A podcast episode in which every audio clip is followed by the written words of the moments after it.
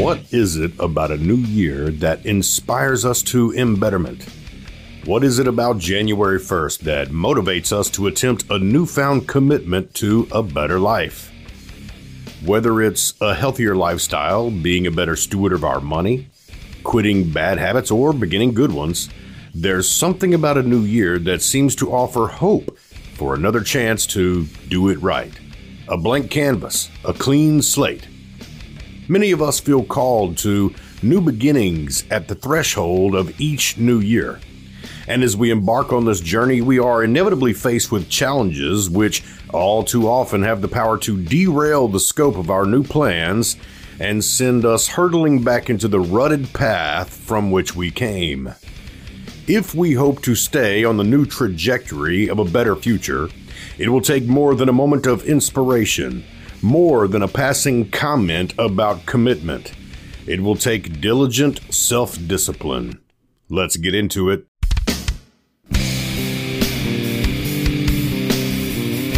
What's up, guys? You're tuned in to the Frontal Lobe Podcast, your source for discussion and thought provoking insights into the issues that matter.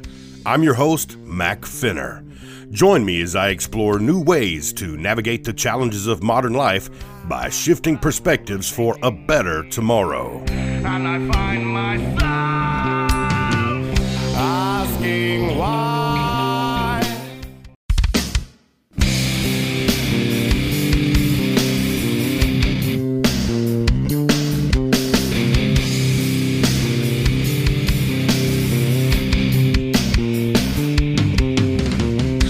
Welcome back to Frontal Lobe, your favorite podcast. This is Mac Fenner. I've got Jason Quartz, otherwise known as The Monk.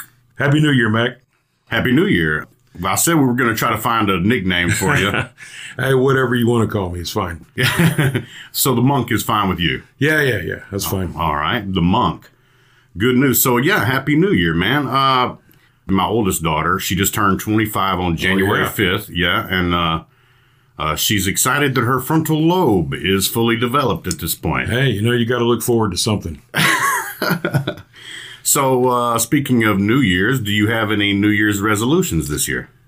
Oh no, not me. I don't. I don't really make those anymore. I don't either. I don't. I don't mess with New Year's resolutions. Uh, I feel like, you know, we need to be committed to trying to have self discipline and good behavior all year you know, the level of failure when it comes to uh, New Year's resolutions is just epic. Yeah. Nobody really wants to admit that, but it's true. Yeah. 99% of all New Year's resolutions never go fulfilled. Hey, so I'm pulling up right now. What are the most popular New Year's resolutions? Okay, number one, exercise more. Uh, number two, eat healthier. Number three, lose weight. I think both number one and number two would would kind of lead to number three, lose weight. In theory. Number four, save more money. I think uh, that's one that we'd all like to do more of. Number five, spend more time with family and friends. This is uh, on USA Today, by the way. Number six, spend less time on social media. Yeah, that's a good one. I think, uh, uh you know, a lot of people kind of take little breaks from Facebook and they'll they'll put a post out saying, "Hey, I'm going to be off of Facebook for a while," and they come back a month later or something. And I've talked to a couple of people, including my oldest daughter I mentioned earlier, who you know just recently turned 25.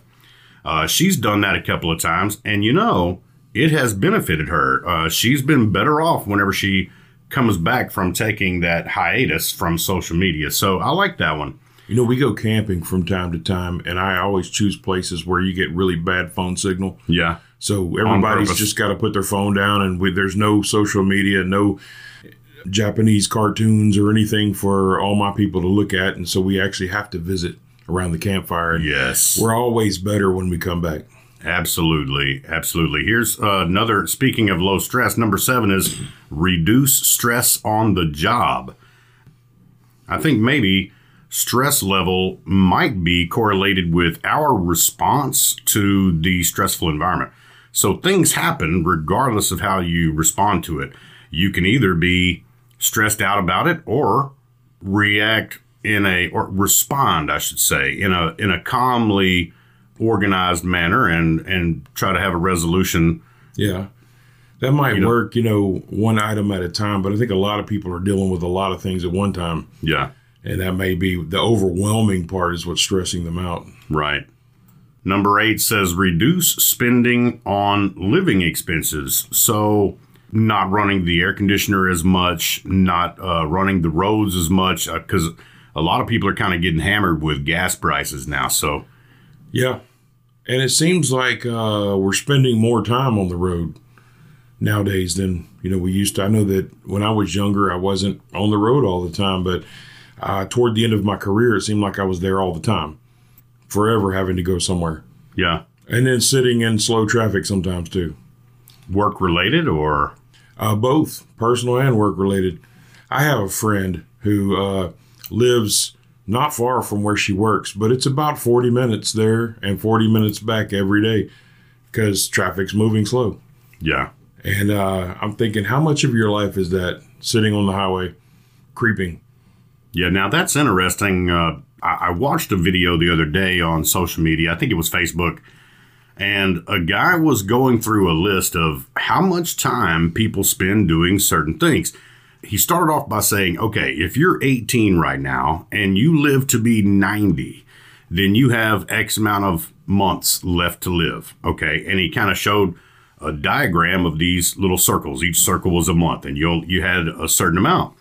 So then he filled in the circles as he mentioned each thing. He says, "Okay, you're going to spend this much time sleeping. Then you're going to spend this much time in the bathroom, whether it's taking a shower, brushing your teeth, whatever." And it was several months, and then this much time driving and and etc. Yada yada.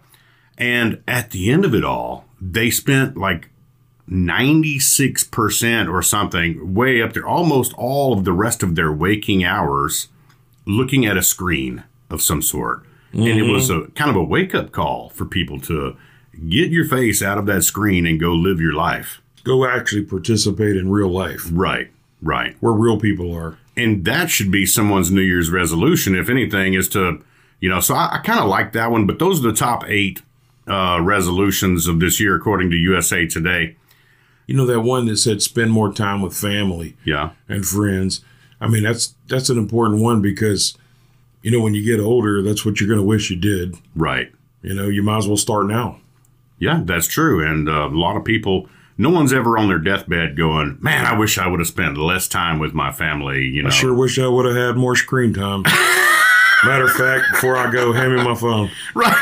Yeah. I'm gonna go out in style. I need to check in on uh, Facebook. See if anybody liked my post. Yeah. but I think all of these resolutions have one thing in common, okay? Now listen, they all have to do with self discipline. Oh, yeah. You know, just being disciplined in some form. Uh, again, I don't do New Year's resolutions, but I can tell you, I need more self discipline in general. You know, I could eat uh, healthier, I could save more money, all of these things. You know, I need to be a better steward of all of the gifts that I've been given. Right, including time. That's true, yes. I always tell people time is the only currency that actually matters. How much time are we spending with the Lord each day? Five minutes? 50 minutes?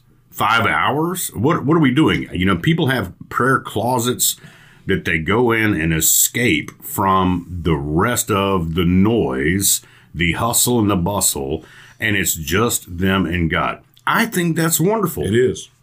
You know, and and I've seen some uh, pictures and videos of some amazing looking prayer closets where these people get into it and they they set this closet up and it's just a little closet, okay? Yeah. But they set it up to where they can really focus on the Lord. It's got nice lighting in there. It's it, it's very peaceful and quiet, and I think it's a great idea. It is. My mom's got one and it looks like a miniature version of the war room at the White House and stuff. I mean, they, she's got things on the wall, you know, and yeah, uh, uh, notes and uh, things that connect to other things, and then her Bible laying on the table there, and you could tell that things have been happening here. That's amazing. But you know, we should all, uh, at least whether it's in a physical closet or in our bedrooms or outside on the porch drinking a cup of coffee with the Lord in the morning, we should wake up and go, "Hey, God, thank you," you know, and first thing, yes, just start talking to Him immediately. The Creator of all things. Amen. Yes, immediately. But we have to be again self-disciplined to do that. That's true. It can't be something you do just every now and then. Yeah, yeah, I agree. I mean, Scripture says you should pray without ceasing. I mean, there's no way to do that without some self-discipline. So, you know, number one, I think of delayed self gratification. we were told about something called a marshmallow test, okay, years ago. And we've got two little girls. They're almost 14 now. They're twins. And we gave them a marshmallow test. And so you put a marshmallow in front of these little kids, okay? I'm talking about three or four years old. I don't remember how old they were. And you tell them, you can either have this marshmallow now or you can wait one hour and you get an extra marshmallow. And then and then the test continues. If you wait one hour and you get two marshmallows, you then will have the choice to eat both marshmallows if you want, or wait another hour and have a third marshmallow. Well, one of them said, uh, You can go ahead and close up that bag. I'm going to have the whole bag. I- I'm going to keep waiting until all of the marshmallows are mine. And that was very impressive. And the other one said, I want my marshmallow. Right now. Right now. And we gave her the marshmallow and she ate it. Bow! No hesitation right then, you know. And the other one waited until we told her, there's been plenty of time past. This entire bag of marshmallows is yours. And she's like, well, if I keep waiting, can I have another bag? You know? So there are plenty of benefits to having self delay. You know, have you heard of this? What's the finance guy who does, uh, Financial Peace University. What's his name? Yeah, I know who you're talking about. I actually went through that. Dave Ramsey. Dave Ramsey, that's the guy. So he talks about this idea of live like no one else. So you can live like no one else. So that now, so that later you can live like no one else. Well, living like no one else right now is delaying your self gratification. You don't have the nice truck. You don't have the expensive suit. You don't have the nice shoes and you're driving an old clunker or whatever, but you're saving money and you're in, you know, investing and whatnot. So then later you become a millionaire. And when other people are in debt, you have the nice truck and the nice suit and the nice house, and it's all paid for cash. So this idea that's very beneficial, you know, delayed self gratification. That's the first thing I think of when I think of self discipline. And then there are other benefits. You know, there's health benefits, obviously. Uh, what other benefits are there from having self uh, delayed self gratification? How about relationship benefits at work? If you are others oriented at work, uh, you kind of serve them. You know, you lift others up, and you want you know it's it's not about you, it's about them and and helping others to be successful around you. Help your team to succeed. Uh, that will certainly benefit you and in your relationship at home with your spouse. Uh, when you serve your spouse instead of wanting to be served, it's not about you getting gratified. When you serve, you lead, and you lead by serving. And, and, and later, if it's in his will for you to get what you wanted, you know, whether it be a new truck or just some respect, then so be it. You get that and you'll be thankful. But it's not about you getting that. You push those things off. You don't worry about being gratified right now and you focus on others and also the community. When we're all practicing what Jesus calls us to do, which is die to self, we're taking kingdom instruction that he gave his disciples. That's right. He he was talking in I think it was the book of Luke and he says, "If you want to be my disciple, well first of all you got to ask yourself, is that me? Yes. Yes." He says, "Then you must first deny yourself." Right pick up your cross and follow me. Well, denying yourself is the absolute core of the gospel, in my opinion. Do you agree with that? Absolutely. Absolutely. Because it ain't about you. No. Uh, the number one drive I think uh, that people have is self, making myself happy, making myself comfortable, you know, doing what self wants. You know, one of the four, one of the very first tenets of living this gospel is to deny yourself, to put yourself aside, put Jesus and put everyone else first. That's right. And actually, if you think about it, self discipline, right? So, discipline, what is the root word? Disciple. Disciple. Or maybe it's the other way around disciple. Yeah, yeah, they're connected. Discipline. We're it's almost the same word. You're, you're a letter or two away from being the exact same word. So, yeah, if you want to be his disciple, you have to have discipline, self discipline. So, I think that almost all aspects of your future benefit from having self discipline. And I think on some level, everyone intuitively knows that that is truth. And so that's why they try to make a new commitment every year. They go, you know what? Well, I messed up last year. Well, it's the new year. I'm going to do this. It's like a new beginning, a new start over, a new me. How many times have you heard it say, new year, new me? Yeah. Uh, not really. Uh, not till you do something new. A new you chance. Know? Yeah, you got a new opportunity because it ain't yesterday. But yeah. So, what happens though when people have these New Year's resolutions? What happens on month two, month three? Normally, you said 99% do what? They've fallen off the wagon, man. They fall off the self discipline wagon, so to speak. And I'd like to say I've fallen off that wagon a few times and got run over by the back wheel. All right. So, yeah. uh, no, I'm, I, you know, I'm not better than anybody else here. So, what are some of the examples of falling off of the self discipline wagon? going to the Mexican buffet. So, addiction? Oh, food is the biggest drug in the world. Yeah, I think food is very addictive, and uh, I guess it creates dopamine or whatever in your yeah, it releases happy chemicals yeah. inside of your body. That's right, just like any other drug. So, addiction itself is, you know, one way people fall off the wagon, uh, whether it be drugs, alcohol, or even food, or even a lack of exercise people will start exercising, they'll do it well for a while, but then something happens. They're sore or they're just tired or they get stressed out at work or there's there's always something. I personally have a list of excuses as long as my arm, okay? In small type. Right. Right. No, for sure.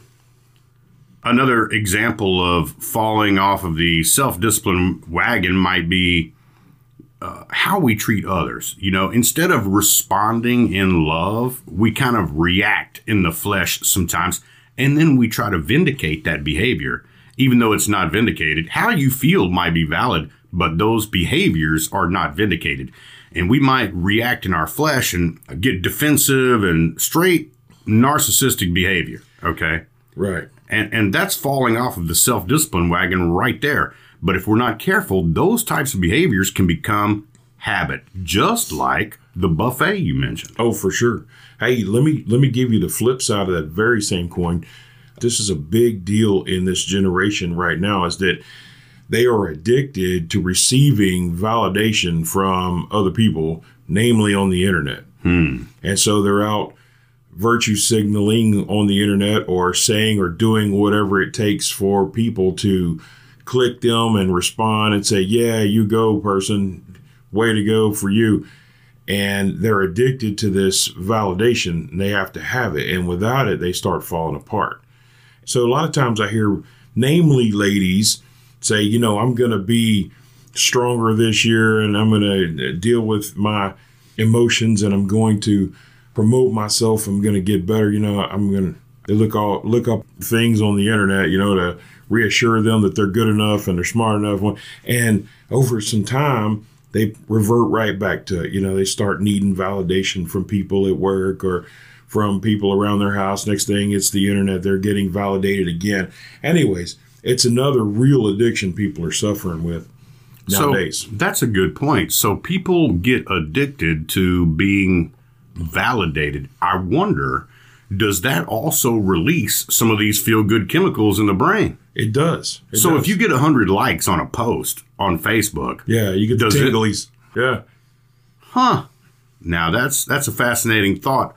Uh, I can't say that I'm not uh, guilty of it myself. Whenever I get a couple hundred likes on a post, I think I do feel kind of good about that. I'm like, oh, that's cool. You know, a lot of people like that. Why does that make me feel any better when I feel like if nobody liked it, which is the case most of the time with my posts, nobody likes it. One or or six people maybe. So what? I'm just moving on with life. It doesn't matter. Right. This this validation means nothing. But I think you're right. It might release that feel good chemical in your brain because I have been guilty of it myself. I'm like, oh, that's cool, man. I got to 200 likes on this thing. It's it's always a picture of my wife. Is that what you know? Every time I get that many likes, everybody likes her, huh? Yeah. I just throw myself in the picture a little bit, so yeah. I'm like, I feel good about people liking it, but yeah. that's not why they liked it. you're right. You're right. That's funny though. So, what are some of the obstacles that make staying on the wagon more difficult? Why do people fail? What What are the obstacles that people face? You know, on month two, month three.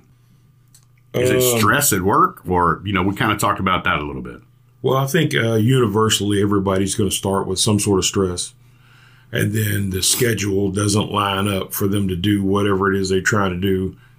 Right, you know, as the new year begins and all the machines start running again, and everybody's running back and forth. You know, first week of the year you had time to meal prep and do all this stuff, and then three weeks into the year, you know, you're back to working 12 hours a day and having to stop by the supermarket on the way home and getting little Jimmy to soccer or whatever, and there's you know there's no time. Ah, so a lack of time. But have we done that to ourselves? For sure. I mean, we could prioritize health yeah. over these things that that just kind of fill the voids. That's right. Jimmy don't need to go to soccer. Again, the list of excuses I have is long, and I think time takes up the most space on the list. Right. Let me just go there for a second let's say I talked myself into doing 10 push ups, and that's it, just 10 push ups. And then I did that again the next day. And then I did that again the next day and the next, just 10. And I never went up. I would if I, you know, if you do 10, the right. next day you might be able to do 11. But let's just say you stuck with 10 push ups and you did that every day. 365 times 10 is what? 3,650 push ups and guess what? I didn't do any of those last year. So that would be uh, over 3,000 push ups that I didn't do last year. You Even if I only, if I never did more than 10 push ups. That's a, a net, that's a net win in my book. So how much time does it take to do 10 push ups?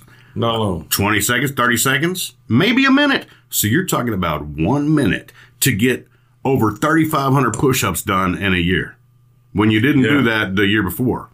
So I think we could alleviate and eliminate a lot of the things on our list just by prioritizing it and understanding that it's just an excuse. It's not reality. You do have enough time. You've got 30 seconds, man.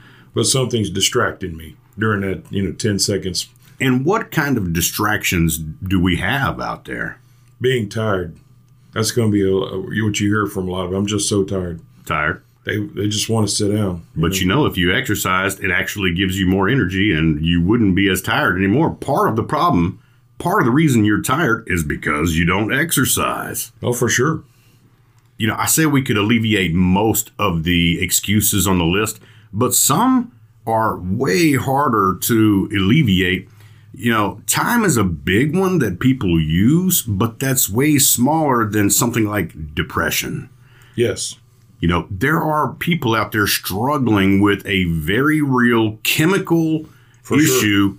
hormones, and now I'm not going to say that it's all chemical and it's all medical because there are a lot of people who just have a bad perspective. Okay. And they could change their perspective and be happy right now.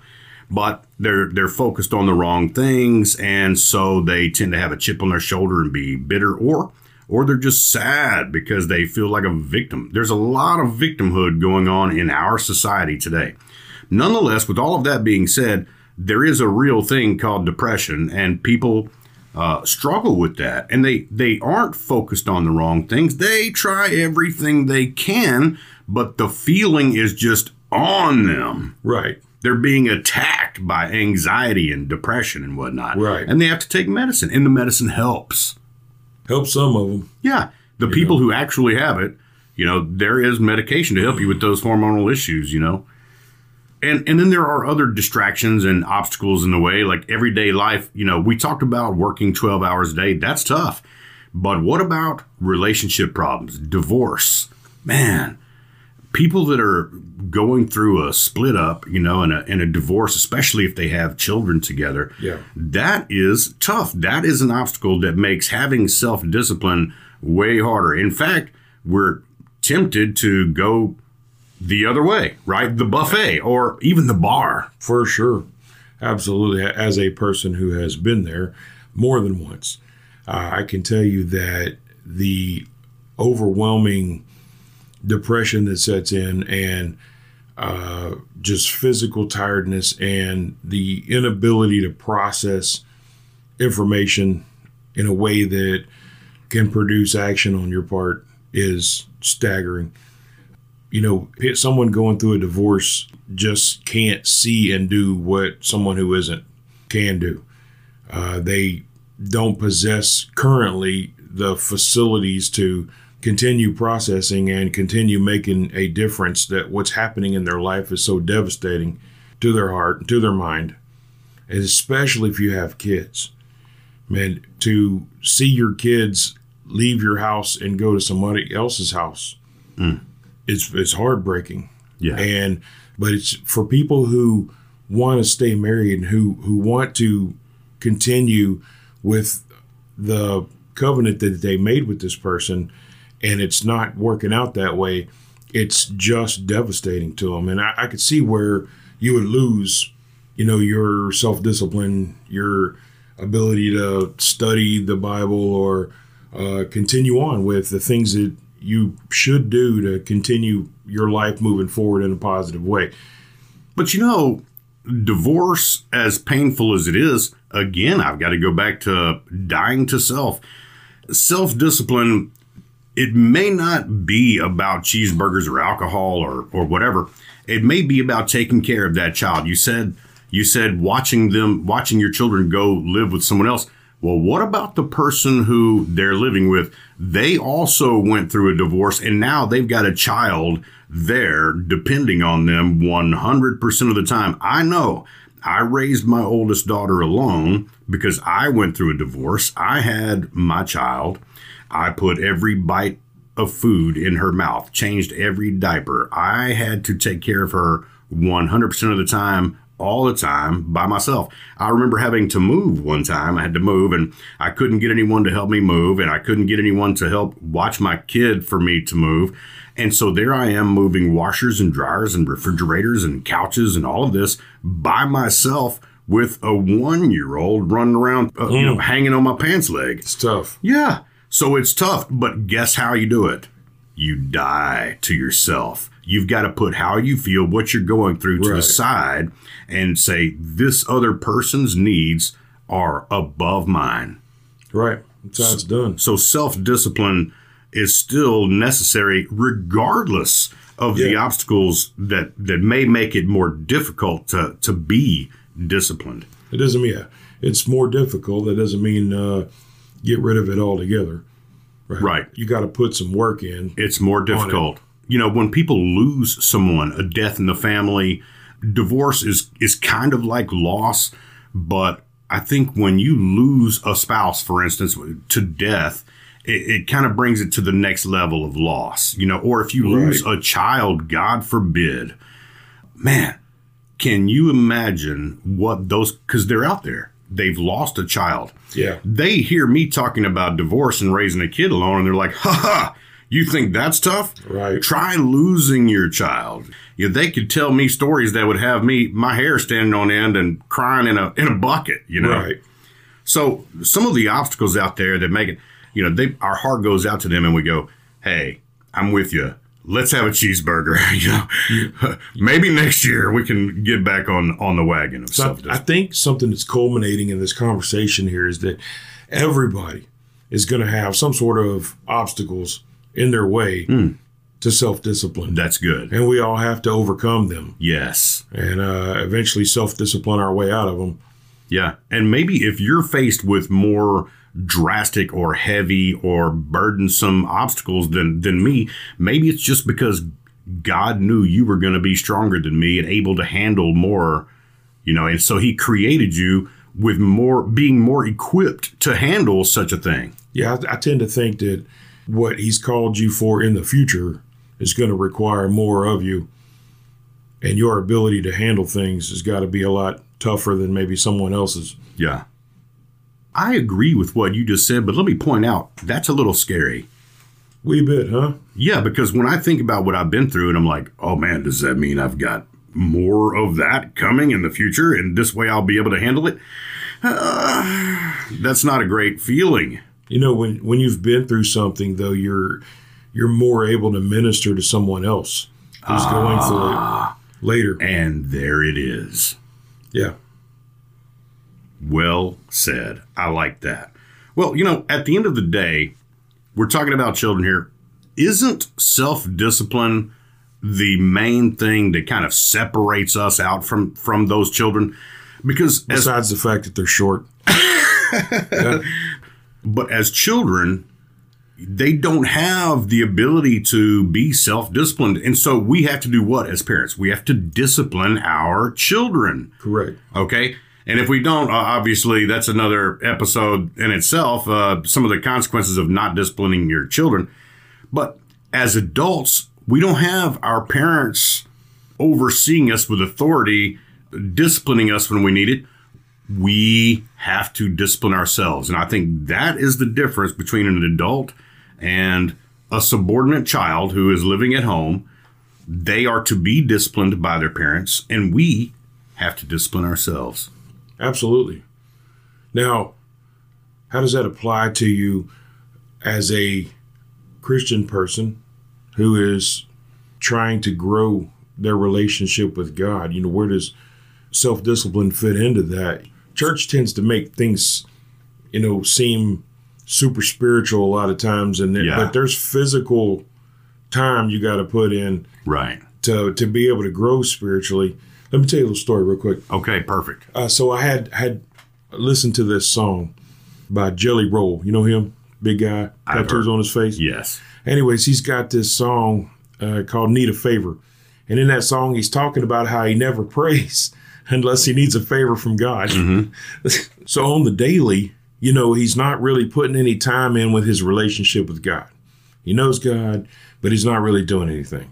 But then inevitably something happens and he needs help. And he's done everything he can do, and now he needs to pray. Now he's going to pray hard, going to try to move God now, you know? Right. Wouldn't it be easier to have some self discipline and uh, have a relationship with Him every day? Right, right. Instead of trying to put it all, you know, bet all your chips on one one day, you know. And uh, well, anyways, I sent this song to this lady that I know, Kamisha, and uh, she sit back. Oh, yes, that's my problem. I mean, she was just real open about it. Yep, yeah, I have that same problem. I just never seem to pray until I need something.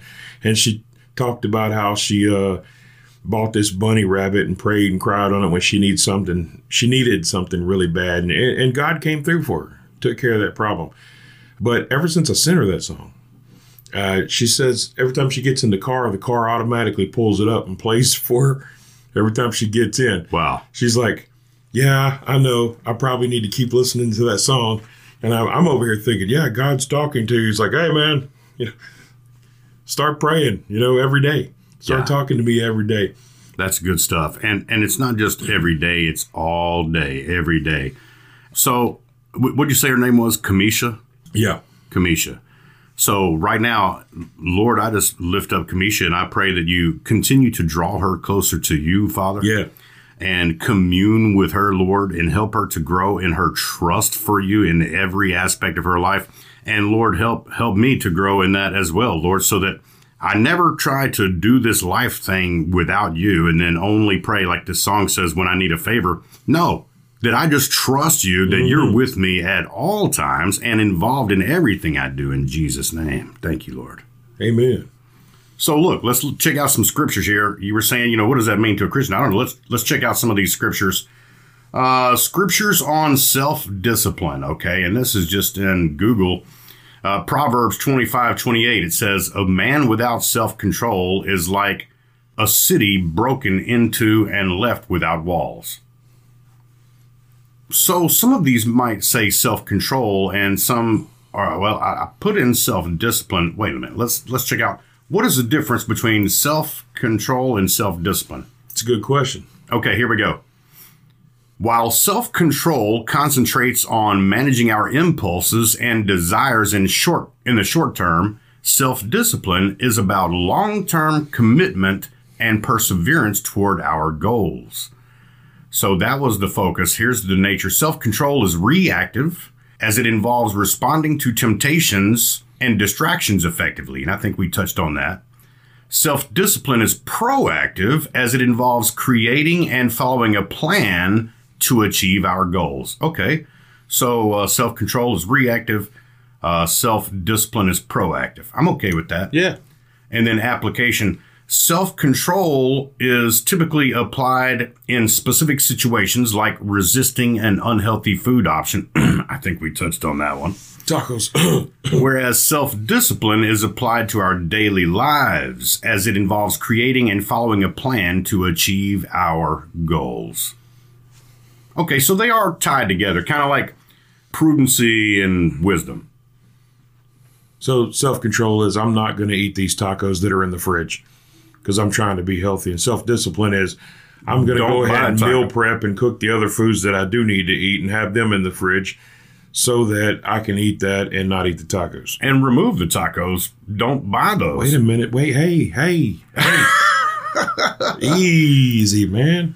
More scriptures. Here's Second Timothy 1 7. It says, For God gave us a spirit not of fear, but of power and love and self control, it says. And I'm not sure what version this is. It's not telling me. Uh, 1 Corinthians 9 27 but I discipline my body and keep it under control, lest after preaching to others, I myself should be disqualified. Ooh, that's good. Yeah, I mean, how many times, you know, do you share some good information with people, right? And then next week, by next week, you've already committed an infraction against what mm. you told someone else. Oh, my goodness. Yeah. I mean, it's everybody falls into that. Nobody means to, it just happens. Here's another one Proverbs 16:32. I love me some Proverbs. Better to be patient than powerful. Better to have self-control than to conquer a city. Yeah. So when we were talking about the benefits earlier of having self-discipline, man, it's better to have self-control and self-discipline than to conquer a city. That's how much it benefits you it's it's one of the best things ever. I can see that. Ephesians 4, 23 through 24, and that you may be renewed in the spirit of your mind and put on the new self, which in the likeness of God has been created in righteousness and holiness of the truth. That's good. Mm-hmm. You know, my grandpa, when he was younger, he had like no self control. I mean, I mean, he meant well, you know, but he just didn't have any real self control. He, he was he was very old, and uh, matter of fact, he had actually seen the Titanic. Wow. Yeah, yeah. He saw, and he knew from the beginning, from the get go, that this thing was going to sink. What? Yeah. And he was he was uh you know out like Holy Spirit download or what? Like what he, do you mean? He knew it was going to sink. How? And and I don't know. He he would warn people, "Don't get on that ship. Don't get on the ship's going down." And he would warn everybody he saw, "Don't get on that ship." And he was making such a noise and such a racket that the people in the theater came and grabbed him and they threw him. they threw him right out of there. He couldn't control himself. In the theater. I thought you were serious, man. I was. You had me. You had me. I love it. Love it. Love it. You had me going there. I'm like, what? Uh, all right, look, Philippians 3 12 through 14, it says, Not that I have already attained this or am already perfect, but I press on to make it my own because Christ Jesus has made me his own. Brothers, I do not consider that I have made it my own, but one thing I do, forgetting what lies behind and straining forward to what lies ahead. I press on toward the goal for the prize of the upward call of God in Jesus Christ. So here comes goals again. Right. So self discipline is kind of goal for sure oriented. It is goal oriented. Yeah. I mean, because why would you do all this if there wasn't something to win at the end? You you're you're disciplining yourself because you want something. And then we also get disciplined by the Lord, right? So it says For that sure. he disciplines those he loves, his children. And if you're not disciplined, then you're not a true child of his. That's right. And I, I have found in my experience, and correct me if, if you have a different experience than this, but I've found that when I'm receiving discipline from the Lord, it's almost always him allowing me to face the consequences of my own decisions. Yeah. It's not him smiting me from above. It's him just removing a protective hand from me for a minute and going, Well, son, I'm going to have to let you face this consequence because you haven't learned the easy way yet. He's allowing you to live through what you've created. That's right. And normally it's just temporary. And he's yeah. protected me from myself so many times, but then he very gently and lovingly removes his protective hand a little bit and allows me to face some consequences just enough for me to learn my lesson and it enables me to grow. That's right. You know, when I was a kid, they would tell you, don't put your hand on that burner, it's hot. Don't put your hand on that burner, it's hot. You'll burn yourself. But if you was walking over there toward that burner, right, your mother would be trying to, no, she's going to try to physically stop you. But dad was like, no, no, no, no. Yeah. let him go. All right. You walk over there and you slap that burner and it burns your hand. You scream. And then dad would be like, he'll never do that again. Told you, son. But I bet you ain't going to do that no more. Yeah. Right. You know, and that was love. That was love. And nowadays, people wouldn't consider that to be love. But I tell you what, that's a lesson you didn't want to go back and do ever again. As a matter of fact, that lesson permeated your mind so much that you grew up and had kids and you were able to speak, you were fervent about teaching that, hey, if you touch that stove, it's going to burn you, you know? And so it wasn't like you just left them to figure it out on their own. You were there to tell them up front. Right. Uh, because somebody showed you this love before. Right. And much like God, remove his hand just a little bit, let you live through some of Very your own stuff. Loving. The most loving thing he could possibly have done in that moment. Yes. Because he's prioritizing my future, my well being over how I feel right now and over what I think about him. Mm-hmm. Because some people get bitter, right? They resent God and they say, How did you let me go through that? Or, you know, no, they do. Yep. They resent him or whatever. But that doesn't scare him. He's like, Hey, at least you're going to be better off. And later they come back to him. He knows that, but he's not scared of your resentment. He prioritizes what's best for you. And that's what love does. Right. For sure. And that's what we need to do for everyone. But we're talking about our children here. Um, Revelation 3:19, here's the next one. It says, "Those whom I love, I rebuke and discipline. So be earnest and repent." There it is right there. Right. And repent means to, you know, just confess it and change your ways. We'll go in the other direction. Titus 1 8 says, "Rather he must be hospitable, one who loves what is good, who is self controlled, upright, holy, and disciplined. If I'm not mistaken, he's talking about leadership in the church right here. Proverbs 13:4. Man, I love me some Proverbs. It says, "The soul of the sluggard craves and gets nothing, while the soul of the diligent is richly supplied." So this diligence that it speaks of, you have to be disciplined to be diligent, a commitment to reach your goals. You know, if you want to save money, you can't just save every now and then. If you want a good relationship with the Lord, you can't just commune with Him every now and then. You have to be diligent every day, all the time. Keep constant. Yeah, you have to be consistent and diligent in what you're doing, and that is discipline. Ephesians 6 4, it says, Fathers, do not provoke your children to anger, but bring them up in the discipline and instruction of the Lord. And what is the discipline of the Lord? He's telling us to do how he does us, right? We have to allow our children sometimes to face the consequences of their own choices. Right. And that's tough. It's tough to do because you do care about their feelings and you even care about what they think of you. But you have to care more about their future, what's best for them for sure.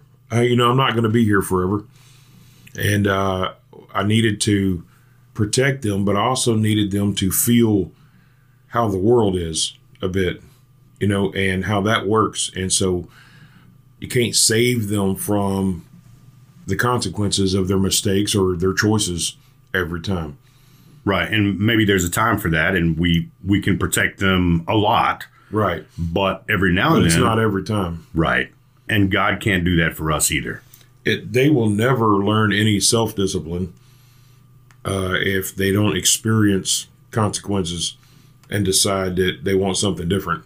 If they don't have any what I call have to in their life, right? So I heard about these trees that have super deep roots down in Florida on the beach.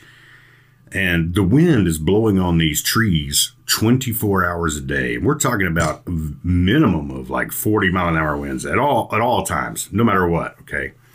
And then it goes it goes up from there. They get high winds a lot and these trees don't fall down. Right. But if you come over here to Orange, Texas, we've got these gigantic oak trees and it seems like every time the wind blows a little bit, poof, they fall, fall over because they're not deep. That's right. These roots aren't deep. Now, why? Because they don't have to be. Yeah, they can find water near the surface. That's right. Now, why are the roots deep on these other trees that we're talking about? Because they have to. The, the the situation on the ground is a little drier, a little harsher. They got to dig deeper to find what they need. They they got to. You said right. They have to. It's so requirement if we don't allow our children to have to, to have some have to in their life from time to time, then they will, their roots will not go deep. That's right. Their character. Knocked will, over by the first storm. Mm, man, that's powerful. That's good stuff. So, one of the things that I wanted to make sure that we touched on here is that when we do have a relationship with Christ, what we get is absolute proof that He is the way, the truth, and the life by Holy Spirit being put within us. He resides within us and guides us, okay, every every day. So there are fruits of having the Spirit within you. Nine fruits that the Bible tells us, attributes, if you will, of a person uh, who is living with Holy Spirit, walking with in the Spirit every day. Love, which is selflessness. Mm-hmm. We we talked about you know, narcissism earlier a little bit. That's the opposite of love. Uh, one of our old pastors used to tell me, hate is not the opposite of love. Selfishness is. Yeah. I like that a lot. That's always resonated with me, and I've never forgotten that. That was Pastor David Burkheimer. Well, like I said in the last podcast, that love and self can't coexist in the same spot. That's true. Yeah. They're opposites. Love is always about the other person. It's like light and darkness. Right. Uh, another one is joy, which is a deep sense of contentment and gladness that comes from only comes from a relationship with Jesus Christ. True joy. Now, you might be able to feel good in the moment, feel happy, happy right now. Yeah. But but that's not this It's not what joy is. Right. Uh, another one is peace. Now that inner peace, that reconciliation with God kind of brings uh, harmony into our lives, a peace that surpasses all understanding, according to the scripture. Patience is another one.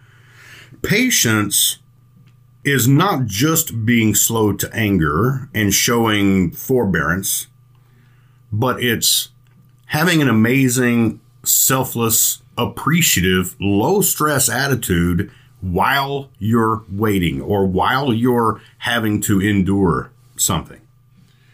You know, it's a little easier to have some patience when you grasp the concept that the outcome of a situation actually relies on something or someone else like God.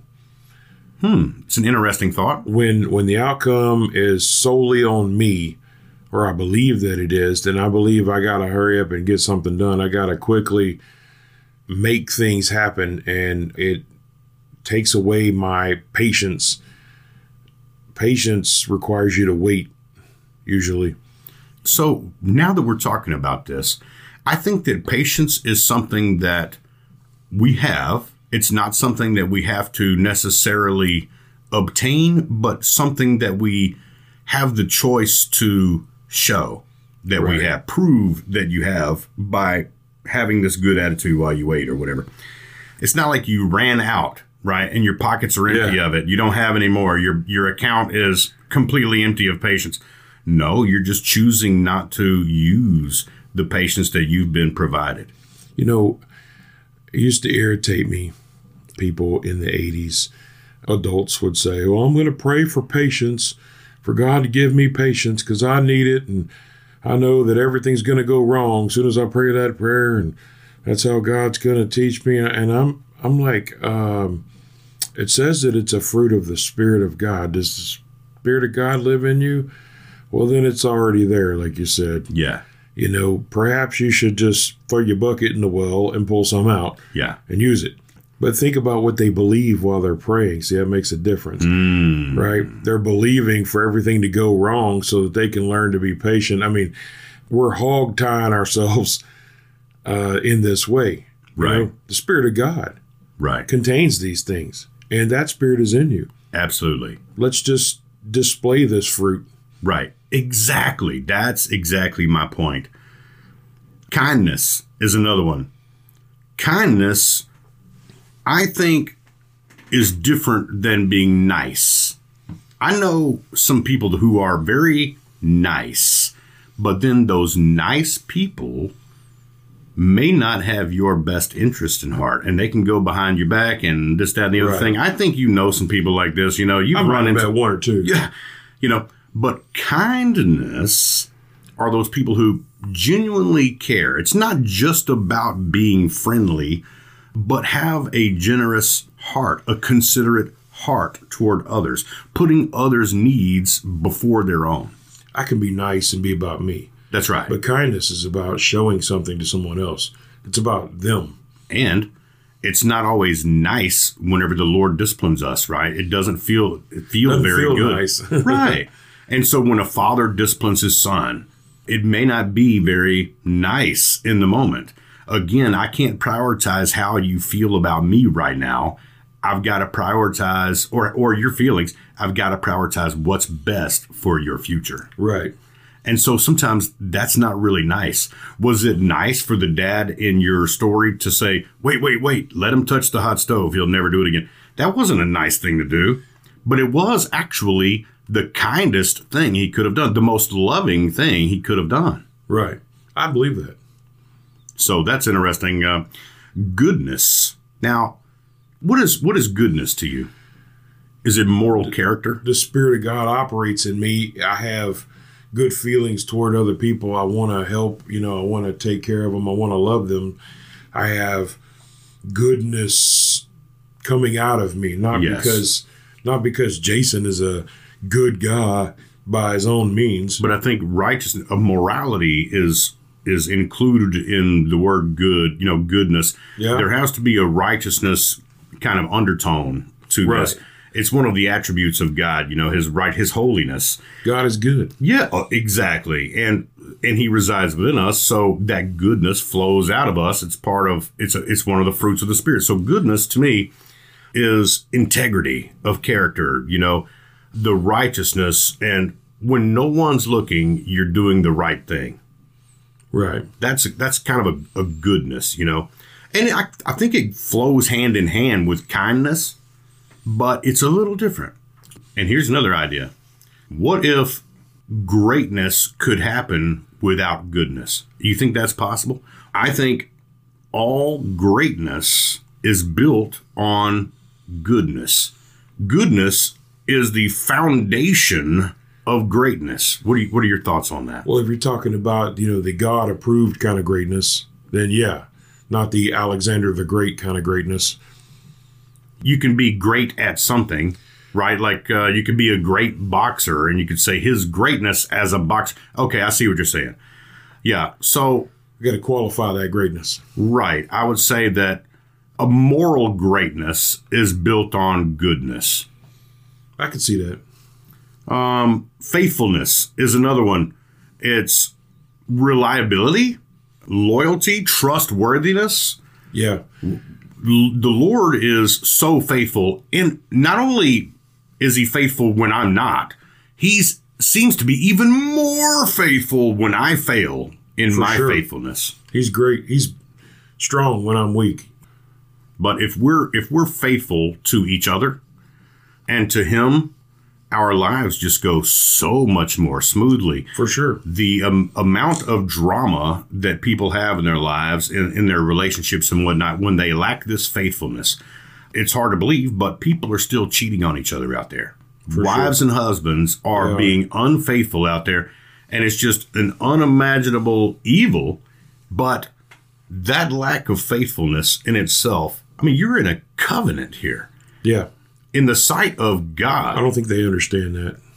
But that lack of faithfulness brings so much sadness, depression, pain, agony, suffering, and straight out drama. The stories I've heard from people that are going through these things, mm-hmm. years of chaos have occurred and destroyed lives because of one act of unfaithfulness. Yeah. Faithfulness is uh is something that's usually very visible. If you've been around someone for uh, a little while, you work next to them, you you you know them, they're your friend. It's not going to take you too long to figure out if this is a faithful person. They're, are they faithful to the relationship y'all have? Are they faithful to God? Are they faithful to different what they say? Right. You so, know, ah, that's a good point.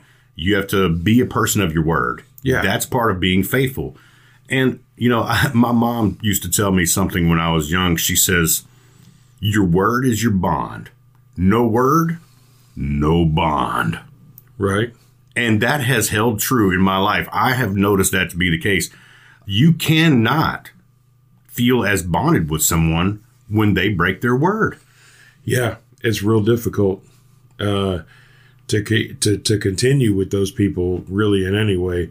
Yeah. You know, if they are a person that continually breaks their word, then you're like, yeah, you know, this is a, a person I don't want to deal with too much anymore. Kind of drives you away from them. I'm yeah. sitting over here thinking about your mom saying that to you, and I'm thinking, I wonder, did she say it like you say it? Like, no word, no bond.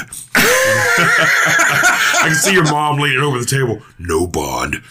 Oh man, your voice is fantastic. Why, thank you. I sir. want you to speak like that from now on all the time, okay? In a world where nobody's word means anything, one man strong enough to make that bond. James. Bond. okay, anyway, sorry, I messed you all up there. Uh, That's fantastic, man. I thought you were doing an uh, Optimus Prime impression there for a second. That was great. Our war has come to the planet Earth. Now we must help the Earthlings fight the evil Decepticons. Autobots, transform and roll out. and then uh, let, us go on to the next one gentleness. Now, this one is a big one to me. So, gentleness being a fruit of the Spirit, let me tell you, even for years and years and years after I became a Christian, I've been a Christian for over 15 years now. And gentleness, I think, has been the one that has been the toughest to come about in my life because my human nature is not gentle. And I've asked the Holy Spirit to help me grow in this again and again and again. And I think it has only in the last two or three years really started to develop more in me. I've be- been able to become more gentle. Now, some people are going to be offended no matter what. Some people are offended just because we're talking about Jesus right now. Right. Um, and you, you can't stop all offense. And I'm not worried about that. But I do want to consider other people's feelings. Right. Because if I don't, then all I care about is what I want to say right? Yeah. What what self believes is right, true, or good, or whatever, and not about the other person. We've lost, you know, our connection with love there. Right. When when my goal is the kingdom of God, when when my goal is that what I say to people some way points them toward the king, right? Yes. I have got to I've got to tone down and consider what and how I'm saying it so that I don't cause an offense and don't drive this person away from this flow of God that could be coming to them out of this conversation. Right. You know, I'm going to leave this conversation. I'm going to go do something else. And they're going to go home. They're going to think about it, maybe for days, because the Holy Spirit is good like that. Yeah. But what happens if my my demeanor, you know, and the way that I talk was full of self because I feel so strongly about a particular situation and it's so full of the way I think right. that it causes them offense. Yes. And now they don't look toward God at all. That's exactly. Matter of fact, this conversation, as it's repeating in their head, is offensive two days from now. Right, right. And so, to me, what you're saying, you know, when my when my focus is the kingdom and the king, uh, then what I'm saying has got to be metered in a way that uh, I, I, do the very best I can to not harm them in this yes. conversation. I'm oh. concerned about their eternity and I'm concerned about even the rest of their life, even if they know my Jesus. I'm, I'm concerned about how the rest of their life's going to go. Right. You know, I don't want to cause offense to anybody right. on purpose. Right, right. Well, that is what I was trying to say, but I like the way you said it a lot better. Hey. it was good. That's right. Exactly. You know, only one of us can be smart at, at a time. Right, right. It's your yeah. turn right now. Is it my turn? yeah. So here we go. The last one, number nine, self control. So self control, we kind of hit on this with with self discipline. Uh, they're not exactly the same thing. They're a little different. Uh, self control is exercising discipline and restraint, right? So when you've got the tacos in the refrigerator, right, you don't eat those. When you've got the marshmallows in front of you, you say no. You delay immediate self gratification and you kind of divert your desires from your behavior and you separate those two things and say, I'm going to behave this way regardless of my desires and what I want right now. Right. And we have that with Holy Spirit, self control. You know, self discipline practiced is going to produce self control. Yes. Uh, Self discipline to seek out the Lord on the daily, you know, if not daily, all day. The fruit of His presence is going to produce self control. Yes. And these fruits are evidence of the transformative work yeah. that Holy Spirit does within us. I think it's Romans 12, Romans 12, 2 says something to the effect of do not conform, but be transformed by the renewing of your mind. By the renewing of your mind. And that's what's going on as we become sanctified. I think that's in Romans 8. We've been called, chosen, destined to take on his attributes, to become like Jesus, to be transformed and take on every single one of these fruits and display them for the purpose of furthering his kingdom as ambassadors of Christ. And, and it's important to say that these are things that happen because of him in you. It's not things that you try. Like, I'm trying to be good, you know, I'm trying to be full of these fruits, you know, I want to. Yeah, they come out of you naturally. They come out of you because he's coming out of you. Right. Supernaturally. Yeah. Yeah. The more you try, the more you're going to pretty much fail at this. That's right. You know, uh, but you, you start seeing that when you want to do things like God does things, these fruits manifest. You know, talking about the gentleness and and how I kind of struggled w- with that one for a while. I want I, would like to share a little story of my own. Come on, tell me a story. So Uh, all of us know that men and women are different creatures, okay? And we we speak different languages. I hope that doesn't offend anyone, but oh well, it's just one of the facts of life, okay? Well, if they don't realize that, they're backwards. well, there's a bunch of that going on out there nowadays. Hey, if you believe men and women are the same, put that in the comments so we can pray for you. so, without getting political, my wife had said something that I just didn't understand, and she says, You just don't understand. And I said, You're right. I don't, you know. Absolutely. And I felt some kind of way about that. I was like, man, you know, I didn't say this, but I'm like, I'm thinking, why don't you just communicate what it is to me so that I can understand, you know? Uh, but as I was praying about it to the Lord, he hit me with this one, and this one's been growing on me for the last several years now. He says, You don't have to understand to be understanding. Yes. And that has helped me grow in my gentleness. It's exactly what I needed to hear to help me understand that I don't need to understand in order to be understanding in the moment. For sure. And that has allowed me to not chase things down for understanding.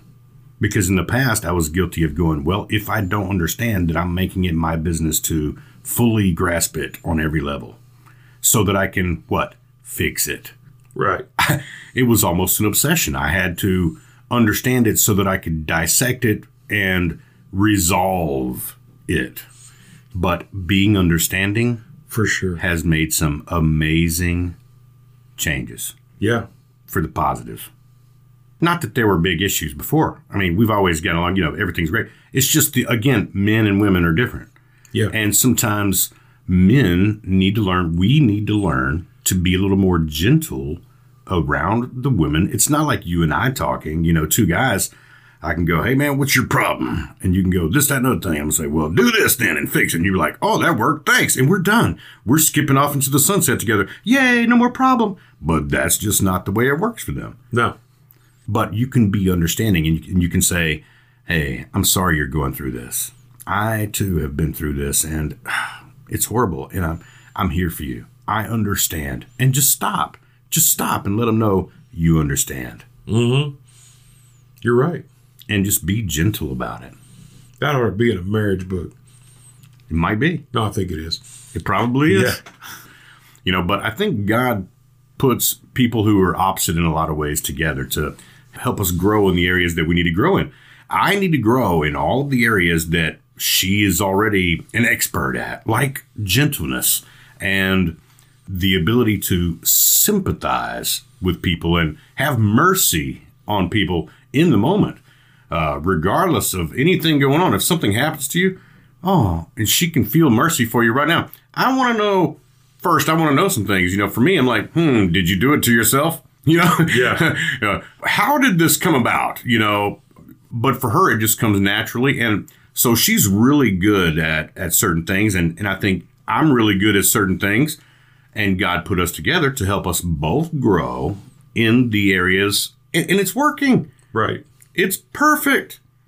The only bad thing is that we don't agree on the temperature in the home. We walk by the thermostat. Well, I, she turns it up. How many people have that same problem? We're exact opposites in every way. But that I think God knows what He's doing now. You know. Absolutely, absolutely. I I enjoyed listening to that.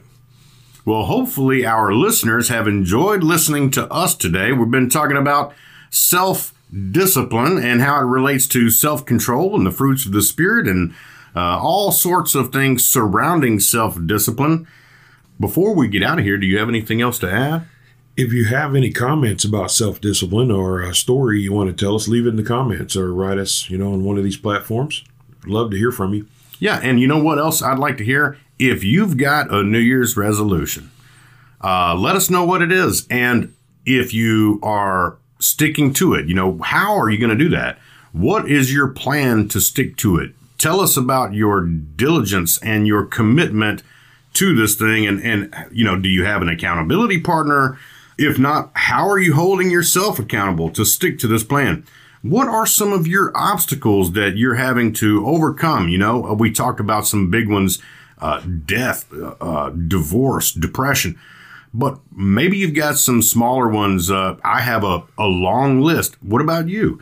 Send us an email or post a comment online. Yeah, we'd like to hear that. One more thing. If you've prayed for somebody in the last year and you saw God come through and do it, I want to hear about that. Oh, you know what? We could do an entire episode, I bet, on people's answered prayers. Yeah, if you'll leave your answered prayers in the comments or email us, uh, we're going to put together a show about that because that's a real big deal for me. And uh, we'll uh, tell some of you you guys stories.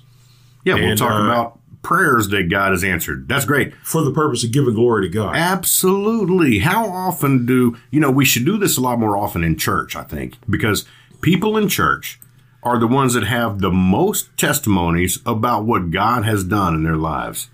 and they aren't getting up on stage behind the microphone going, "Okay, let me let me list out the 17 prayers that were answered this week." Each person has a plethora, yeah, that they could they could list out. Yeah, we'd like to hear about that. Yeah, that's a great idea, Thank Monk. You. Thank you, buddy. so, thank you again for joining us on again your favorite podcast, Frontal Lobe. Happy New Year. Happy New Year. Hey, let's pray together. Yes. Heavenly Father, thank you so much for this opportunity to come together and spread your word, spread your kingdom, to further your kingdom, Lord. We want to shine your light in the darkness. We want your will to be done here on earth as it is in heaven. We know that it's not about us, it's about you.